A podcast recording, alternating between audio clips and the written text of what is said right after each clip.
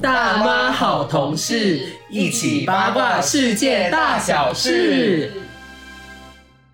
各位听众朋友们，大家好，欢迎收听民国一百一十二年五月十日星期三所录制的《大妈好同事》第十四集，我是主持人金我童。是安妮我是摄影大姐，我们现在这个玉女，她这个礼拜天要回来， ，Oh my god！终于要回来了。要怎么样？要请她再录一集吗？当然要啊。还敢吗？对啦，其实我自己也觉得他很好笑，我也觉得蛮好笑的啊然。后我自己听觉得，我自己也在笑啊。她那集数据我记得好像排到第二还是第三吧。那我跟你讲，下次要让他自己准备新闻，不能说就是只是当个来宾，然后在那边听听笑话而已。可是我得说，她这个女生平常是没有什么在阅读的习惯，所以她读字起来应该是会蛮吃力的。就是要这样才好 笑。对，啊，不是、啊、就是我，要听他讲。是我要剪的、欸，哈喽。 我们就要看他吃螺丝，然后在那边你就是要让让那个观众听到他的真面 目。所以你是说你想送他什么礼物？生日礼物，因为他四月二十三号生日嘛，好，我现在给你们看，你要给我们看吗？为什么一这定要？这个要用看的，因一定为要配图片因为非常可爱。我看我很好看，哦是可爱，可是我看不懂是什么。它就是那是猫窝吗？但是是卡比之心，我知道它是卡比之心啊，哦哦，卡比之心形状的猫窝，它其实不是也不是猫窝，你也可以放一些你知道你要放的东西。然后它有到你我们规定的价格吗？其实没有，可是我觉得它是盗版的吗？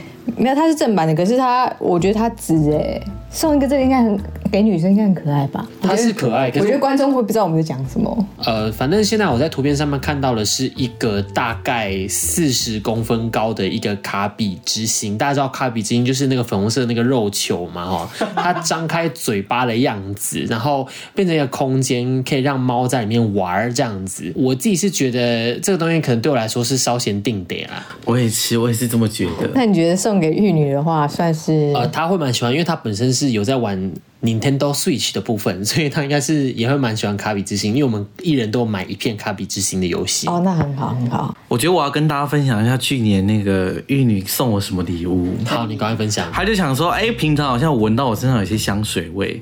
她就在她某一次从上海回来的时候，很临时的在免税商品店里面问那个柜姐，她说，哦，我要送我朋友礼物，我就是香水，然后比较真中性一点的，你觉得怎么样？结果你知道她买了什么给我吗？她买了 CK One。没有 B 吗？ CK One B 啊，我这万跟 B 吧，就是白色的、啊，万跟 B 有什么差别？我不知道。哎、味道不一样。就是透明的。然后不仅仅如此，那一罐大罐到跟一个生活泡沫绿茶一样，三百 梦。然后三百梦，三百梦哪有那么大、啊？三百梦之外，还有一个旅行组，我现在还没有打开来喷。我真的觉得送香水是一个非常危险的一件事，等一下，它不是两罐吗？都是同个味道，哦，只所以是、它是两罐 B 只。是一个是一罐是给你在家里喷的。很像沐浴乳的大小，然后另外一罐就是说，哎、你可以带出去喷哦，这样子。啊，旅行组的那种，嗯可是很对不起，其实我没有很爱 B 的味道。我也没有很爱，以前我们的安妮是非常爱喷 CK 的，屁啦，哪对，有有很爱？你我忘想记那个味道，我没有很我每爱。次闻到那味道，我就会想到那个。哎没有，我我一我一直在喷的都是 Jo Malone，有没有，你错了，你很年轻的时候，你喷你有过喷过 CK 吗 CK，你忘记了，你有，你忘记了。因为你你有一阵子就是常常跟那个狐臭味尬在一起。对对对，盖奇。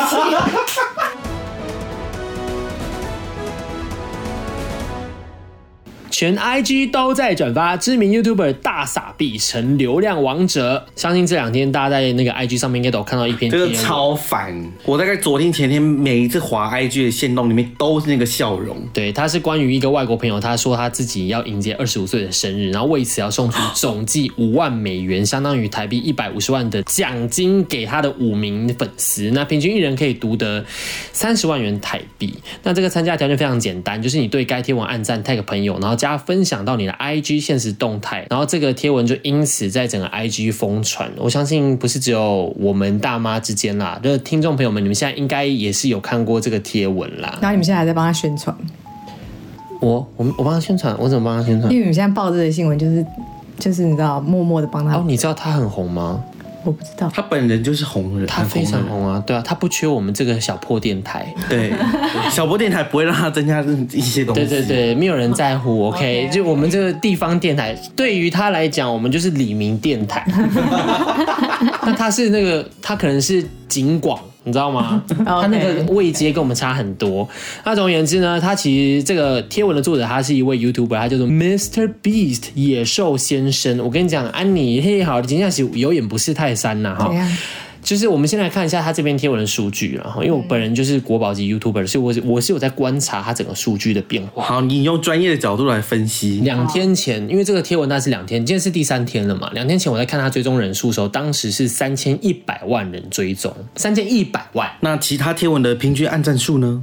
大概是百万人、哦，你还有在，你真的有在看、啊？他的贴文的赞数大概是百万，可是他那一篇的贴文一发出去的时候呢，我昨天晚上看他已经快要四千万了，当时是三千九 百万，也就是说他这一篇贴文就为他加了这个硬生生加了九百万的追踪。好多、哦，很多九百万追踪，你知道我们鼎鼎大名的国宝级歌手蔡依林，她的追踪是四百四十万。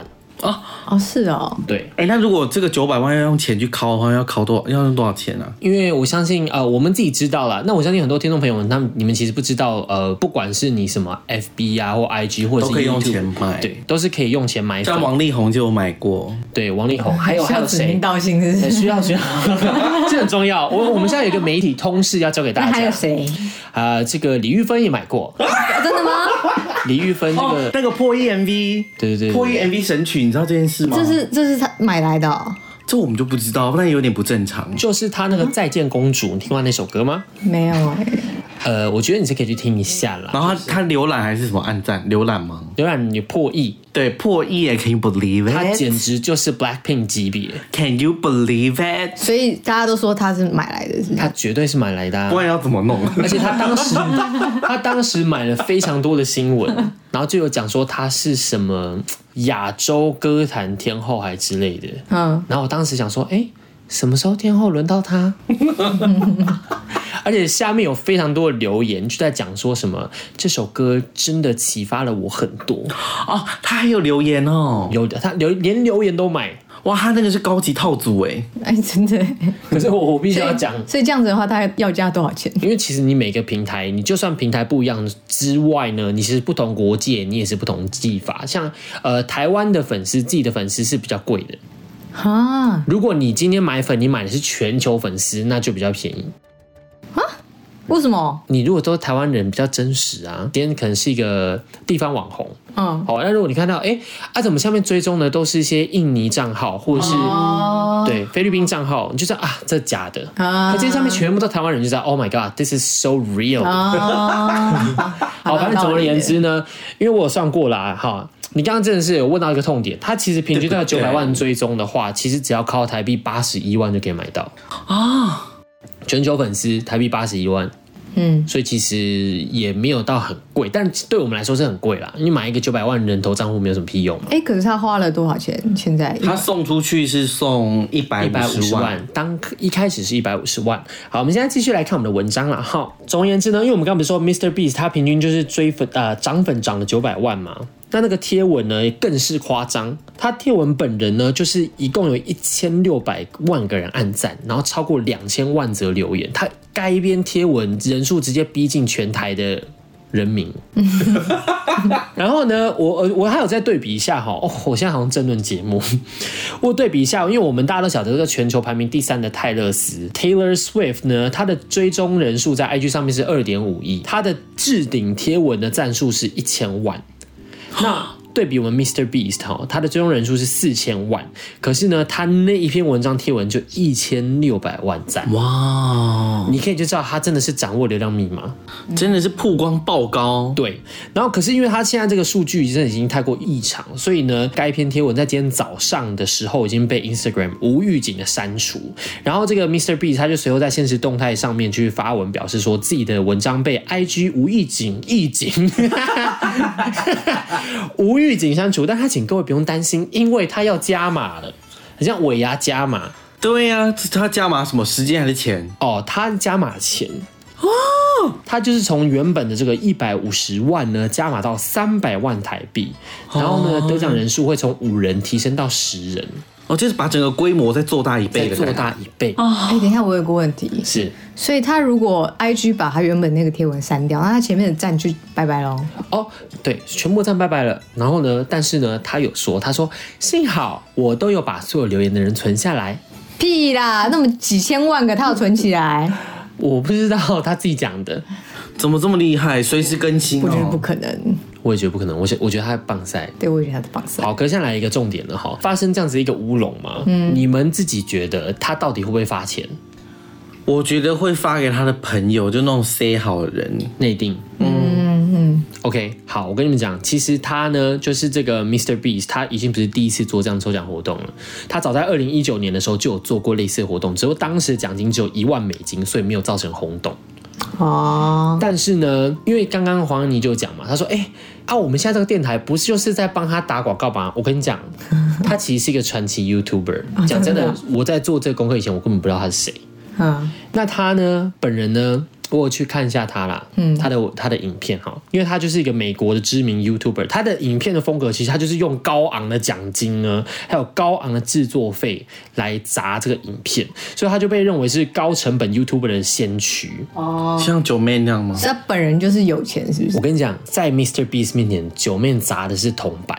啊，紧张哦！为什么？我今天早上有去看他的影片，嗯，我觉得它很像是规格放到宇宙高度的 circus，你知道 circus 啊哈吗？我们国中的时候非常爱对对看，对对对，他们会做一些蠢事。嗯，所以他们也会炸大便吗我跟你讲？Beast，Mr. Beast 也会炸大便。我觉得 Mr. Beast 你是真的有在追那个 circus？ 没有，这个以前就很喜欢炸大便或吃大便，或者是脱裤子，然后把那个屎挪到那个游乐园我区啊有同学来。觉得他们很恶然后就弄得自己就是有点凄凉。对，它其实我觉得它的规格上面比较显得高大上，就是像我今天早上看它一支影片，在铁路上面建了一个砖墙，然后他想要去测试看看火车有没有办法突破这面砖墙，啊，规模很大规，模非常大，听起来很危险 呢。他就真的就是叫了火车从轨道上面开出来，然后撞那堵砖墙。整个比明示八点档的那个特效还要逼真。民事帮你拿那个特效几千块而已，我觉得他那个他那个特效我都敲得出来了。我笑死我也拷得出来，这是我大学拷出来的东西。然后总而言之，像今天我还有看到另外一支影片是保时捷名车。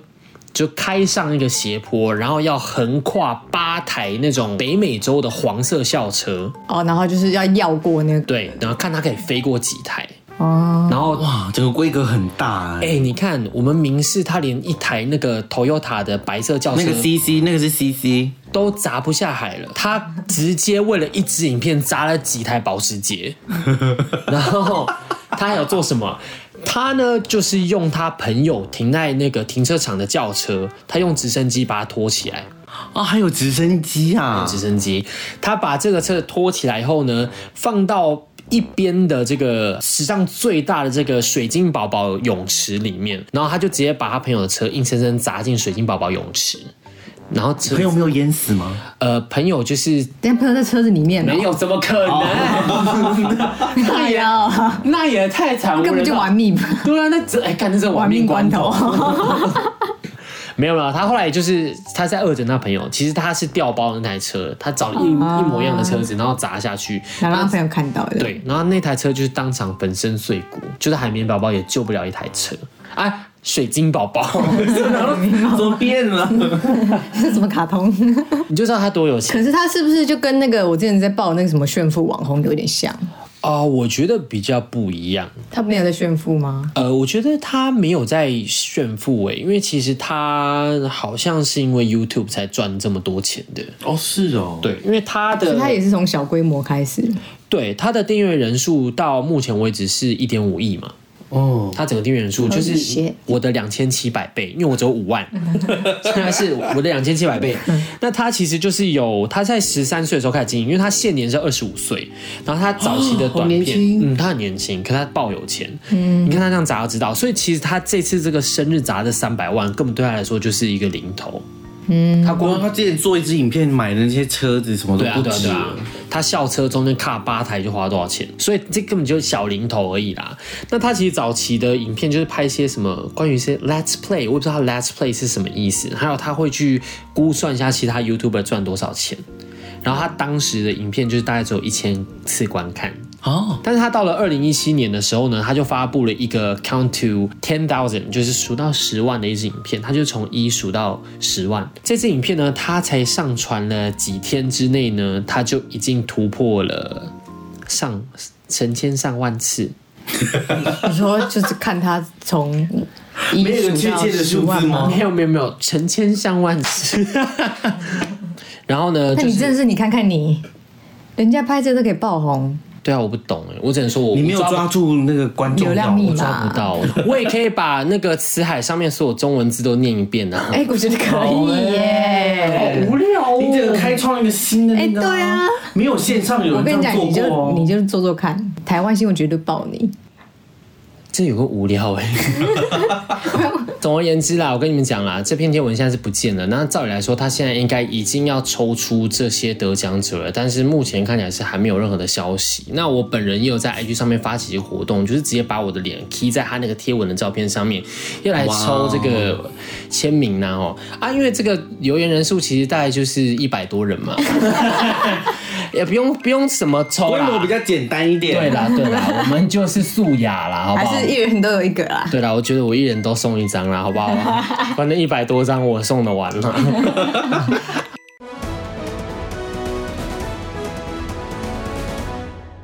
下一则新闻：美国编剧罢工导致《怪奇物语五》拍摄无期无限期延迟。美国编剧工会呢，为了争取更高的薪资，以及反对制片公司使用 AI 人工智慧创作剧本，在近日发起了大规模的罢工行动。你看，又是罢工。又是 AI，我们怎么报的东西都很像。对我们觉得永远只会报这种东西。 AI 罢工，然后还有什么新器官新器官， 然后还有长，TikTok 照， TikTok 的那个挑战，抖音挑战长照， 在交通事故， 然后那种灰暗的人生 人生结局。对，永远都 是这有吗？样。有这个吗？我们常常讲啊，老了要怎么办？我们这世代真的很可怜。哦，对对对对对对。 好啦，可是我觉得这个我们可以讨论一下啦。像我们之前就讨论到，就是之前是什么法国罢工嘛？啊对那、他们你觉得他们罢工的合理吗？我觉得一半一半。那这个罢工大规模的罢工行动呢，在这次的呃对好莱坞很多热门的影集的制作造成了影响，包含 Netflix 上面的热门影集《怪奇物语》第五季，也就是它的完结季，还有《权力游戏》前传《七王国的骑士》《流浪骑士》等，在拍摄上都受到了影响。那我本人是非常喜爱看《怪奇物语》啦，而且就是再加上疫情的影响，现在那些小孩真的就是长爆快。哦，对他们长得很快，对， 没有那跟哈利波特一样啊。哈利波特第一集看到后面就变爆大只啊。可是我哈利就波觉得，特哎，哈利那个哈利波特本人怎么停止了生 长？其他人就已经容会变超高了。然后妙丽也变超女巨人，苗栗哪有没有点正常，好不好？ 可是我觉得哈利波特他至少没有受到疫情影响。可是你看怪奇物语，突然觉得，哎、第四季怎么哇，所有人突然爆高这样子？好像也没有诶、我我有看到他，哎、就是知道小孩会长大啊。可是就长得特快啊。 不会，我们现在都是成年人了，我们知道他们即将进入青春期。可是我觉得他们小时候比较可爱。有些角色看你就想啊，长大变这样哦，怎么往这个方向长 了？对对 对。啊，我都没有这样想、啊，小时候长歪，长大长歪我。就我就想说啊，时间过得真快，都长大了呢，就这没有，样。你看哈利波特，你没有觉得他长歪吗？哈利波特啊，应该应该要更高一点吧？他应该更帅一点啊那的个 Potter Potter 应该会高一点吧？对，长大以后有也会觉得，哎呀，好像跟我想象中有点不太 一样。对，有好啦，那那个这个《怪奇物语》的那个制片人呢，杜夫兄弟也已经在社群媒体上面证实说，由于这个罢工的行动，剧集的最终季可能会被推迟播出。那他并且表示说，虽然第五季的剧本已经写完了。但是由于拍摄的过程中还是需要编剧的现场协助，因此在无法确定罢工结束时间的情况下，制作呢也只能暂时搁置。所以我跟你讲，那些小孩会继续长得更大。他们现在这个样子还会再长大吗？差不多定型了吧？可是他们哎、那些外国人长大就会就会变老哎、生长板已经合起来了吧？你那个要你读完了吗？你要先放着？我还没，我还没。没读完。那你先读完好了。哦，好。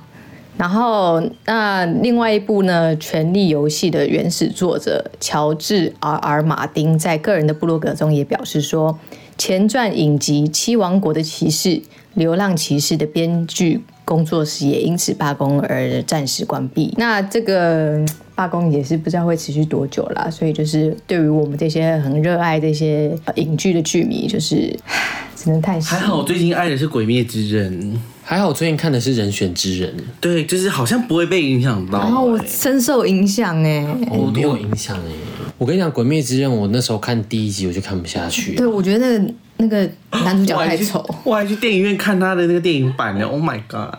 那个 Netflix 上面就有了，干嘛去电影院看？哎、电影版我会先，其实你知道，有种先享受的感觉。等下，《鬼灭之刃》是祢豆子那个吗？对对对对对，真的啊！我刚刚在推荐你们去看，赶快看，现在是第第四季吧？我没时间，我宁愿看怪奇，我宁愿等怪奇物语。我跟你讲，我其实有想要找一天，因为其实我真的觉得他们的日本的漫画产业、动漫产业是非常厉害的。没错本，来就是很厉害啦，哦非常非常厉害，非常专业。可是我我真的要说一件事情，为什么我没有把《鬼灭之刃》看下去？是因为它前面太吵了。他那哦个炭治郎，他一回家看到那个祢豆子还是怎么样，他家妈妈被杀掉嘛，对在雪地里面的时候是，他发出那耶，然后我就觉得啊，不行。但我有时候看一看会觉得说，哎、探长未免太多话了一点。对对他的 always 非常多，而且他会把 always 讲出来，而且他讲的又不是什么，像我们就不急不徐他。会讲说打没喽，打没喽，马打马打，我现在要坚强，我不行，我现在好好想，我现在要干嘛？然后这个可以演五分钟，然后想到，哎、你这一集才二十三分钟哦，你不要在那边占时间哦。对啊，是不是我就觉得那我就没有那办法就是很像给小孩子看的啊。就是热血，它是算热血，对啊，对少啊那年动漫吧种，，对对对对。热血的自言自 语，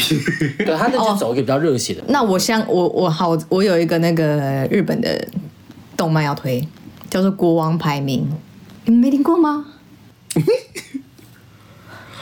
好像我跟你讲，我跟你讲，现在金子们会痛哭失声。你不能继续描述吗？你我们就是在等你。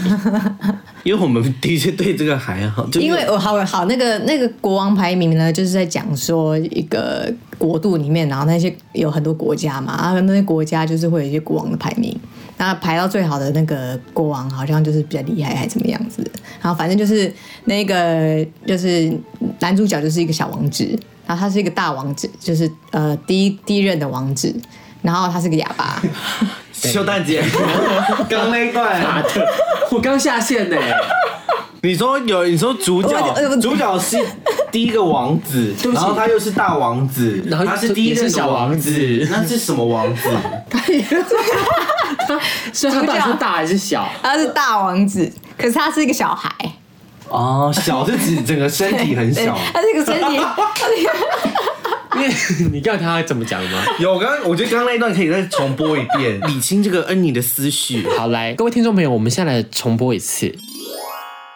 就是男主角就是一个小王子，然后他是一个大王子，就是呃第一第一任的王子。你那个细节应该不用讲了吧？好啦，反正所以反正就是他就是一个国度嘛，然后他那些那个国度会排一些国王的排名，然后呢，我要从这个开始。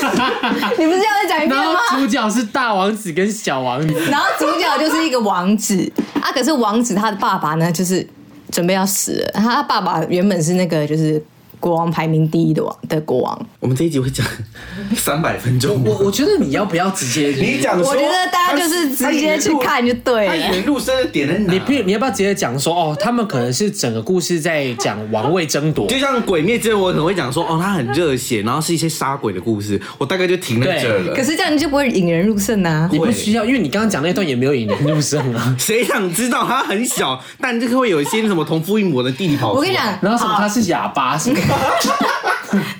啊，我觉得反正他他是一个你刚开始看会觉得这是一个什么什么很简单、很很简陋画风的一个漫一个动漫，可是你后来实际看了之后，你会看到哭。我只能说你最近很多愁善 感，你看什么都能哭。没有真的，我跟你讲，你自己去问金子。你这一集播出之后，你下面留言一句金子。好，跟你们讲了，其实，在 podcast 平台上面也没有什么能够交流的方 式啊。如果你们对这个什么什么什么大王子、小王子、国王排名，国国王王排名，国王的排名有一些呃感触的话呢，就欢迎在我们下面我要五星好评，然后帮我们讲一下你自己的感触好而不好。且现在 Netflix 上了，大家可以赶快去看哦，。它有动画它就是动画啊，哦，我以为它是漫画。哦，它是漫画，然后后来拍成动画这样子， OK OK，那可以看一下。可以看。好好结完结了没？呃，好，啊还没。它可是它已经有第二季了，它一一季好像有二十几集，这么长啊？可是一集可能才三十分钟这样子。好，我目前也是推荐大家可以去看一下《人选之人》，因为他是在讲政治议题嘛，就是讲台湾选举的事情。然后他其实中间也是有掺杂的一些复仇的部分。尤其你们这么爱《黑暗荣耀》，你们怎么可能不爱复仇？你爱不爱《甄嬛传》？来，摄影大姐，这啊，哎，那你就要看《人选之人》。春节就 必刷。不要不要再讲，我们以前聊过，我有剪进去。好，来最后呢，我们要想，我想来跟你们讨论一下最近的一个社会现象，就是因为前一阵子不是在台南有经传一个孕妇女驾驶，她在左转的时 候撞上了一对母女，然后三岁的小女娃当场就过世了。我也曾经有，就是人家是开卡车哦，就是那种就是送货的，冲超快，我真的是差这大概一步吧，我就要被撞死了。那你她当下发生的时候，对方的反应是什么？他就急刹，然后我就我就我就整个往后跳，所以他经过你了吗？他没有经过我，他他在斑你在斑马线上我在斑马线那上，她很夸张，她该死。他就真的是差一步我就死了。好，总而言之呢，就是这件事情发生以后呢，现在就是交通部他们也在讨论这件事情，就是说现在我们的法律要变得跟韩国一样了。我去韩国的时候，所有驾驶都会停下来，可是呢，当地就有人讲说，其实这件事情是前面几年才发生的，在这之前韩国人开车也是乱开。跟台湾一样，但他们现在就定好说，你只要看斑马线上面有人在走路的话，你车子、交通工具一律都不准动。啊，真的、哦？对，哦，因为你们知不知道，其实前一阵子才修过一次法，后来就把这个修严了，修变成说行人走动的时候需要三公尺，但他现在就是有在讨论说要督导各县市，现在只要在斑马线上面有人在走路的话，你车子就是不能动。可是我有个问题耶、嗯那万一他已经走过了，然后我已经可以走了呢？别不行吧这？样我也不能走嘛。就是啊，例如说他已经走到差个两三步，然后他就要上那个人行道了，那我这时候可以开了吗？还是我一定要等他走完，然后我才可以开？这个可能要问交通部长， 我自己是不知道，但是我是非常有感，就是这两天，就自从台南那件事情发生以后，现在你注意一下，我不知道别的县市，但台北的话，我大家都很会有感，大家现在都停下来了。嗯，你现在仔细看，而且连遇到 U Bike 他们都停下来。我只有遇到那个警察在抓、哎，哦，真的吗？哦，我有听说过，因为我就听到有一个人就这样，哔然后就把他叫叫到路边，嗯，然后他们就在讲说为什么这样子，他说哦，因为你刚离他太近了，离行人太近，哦那我发现吗？我不知道，反正就应该就是在进行一些，我不知道是督导还是开单呢、因为我没有，因为我没有 follow，看得好，我跟你讲，终于自从被拦下来有哦，还有啊，就是他们最近也会抓那个滑手机啦，我觉得这一切的根源是从那个那个时候国外的媒体报道说台湾是行人地狱开始，嗯对，然后从那时候就哎、大家就好开始在注意这件事情，早就该了好不好？嗯所以就是最近你你们自己去观察一下，我们下礼拜再来录制的时候来验收一下有啊，我最近有感觉啊对，不对？现在大家都停下我来，最近不太敢滑手机了。哦，我本来就不会滑，我也不会画。我有时候拿起来看一下讯息，可是我那一天真的是旁边那个先生只拿下来，他说我只拿来看时间呢，他说一样一样，我都录到了，我都录到了，来，可是你知道如果你有手机架的话就不违法吗？啊，真的吗？对，手机架就不违法，这个就是个很模糊的地方。有些人手机架是在放《甄嬛传》，但没有没有违法。很奇怪，真的，我真的有看到有人在追剧，因为他就是播归播，可是你可以说我没有看这样子，是不是？所以我觉得这是蛮奇怪的。对而且我还看过有人边骑边追， Oh my，已经在动了，已经在催油门了，但是他眼睛在他的明示八点档上面。我有看过有人在就是弄一些养成游戏的，你说美美杨美美吗？不是就是那种，例如说打任务那种，你就看到那个他的龙那个机车上面就有一个那种很华丽的那种打斗特效，这样咻咻咻咻，哦然我后说这些很多卡数牌字游戏，嗯数字跑出来，但咻咻咻咻，然后你你就看到他就在一直骑这样子。可是我觉得其实真的是有点难讨论啦。譬如说，好，那今天法律要怎么制定？是不能出现地图以外的应用程式吗？对啊，而且啊，汽车里面的人怎么讲？对他也是用路人啊。对。啊，然后现在甚至就是就是架一个就直接内建一个超大荧幕在那边，嗯对，如果他在使用的话，那算不算？对不对？所以我觉得反正啊就是这样啊，你你也可以在上面玩转租游戏啊，有没有？反正你想在手机上面就干嘛干嘛就干嘛，反正出事你就倒大霉，对啊，就大家好自为之啦。嗯还是要尊重那个行人。总而言之，我自己是觉得看到台湾有这样的改变，我感到非常开心。而且哎就有一个就有一个韩国当借力借镜了，不是吗？对，因为韩国就是我那时候去玩嘛，然后我就说，我说哇，这边人真的是有差，好文明哦，我都会停下来。是吗？你不是说大他们会到处吐痰？他们会吐痰，但是他们在车上面是很乖的，他绝对让你录你，说在过马路的时候会觉那得那他们会一直那个按喇叭吗？不按不按很安静，路上都很安静，没有喇叭，只有车子。好，总而言之呢，这就是我们今天的 podcast 哈，希望大家会喜欢。然后呢，也是希望大家就是稍微注意一下，哎，最近这整个交通状况，这个行人在走路的时候呢，情况有没有有所改善啦？吼，因为本人是真的是嗯乐见其成啊。好啦，就这样子了，好不好？希望大家喜欢今天的节目，我是主持人金童，我是你，哦我是声音大姐。大家拜拜拜拜。拜拜。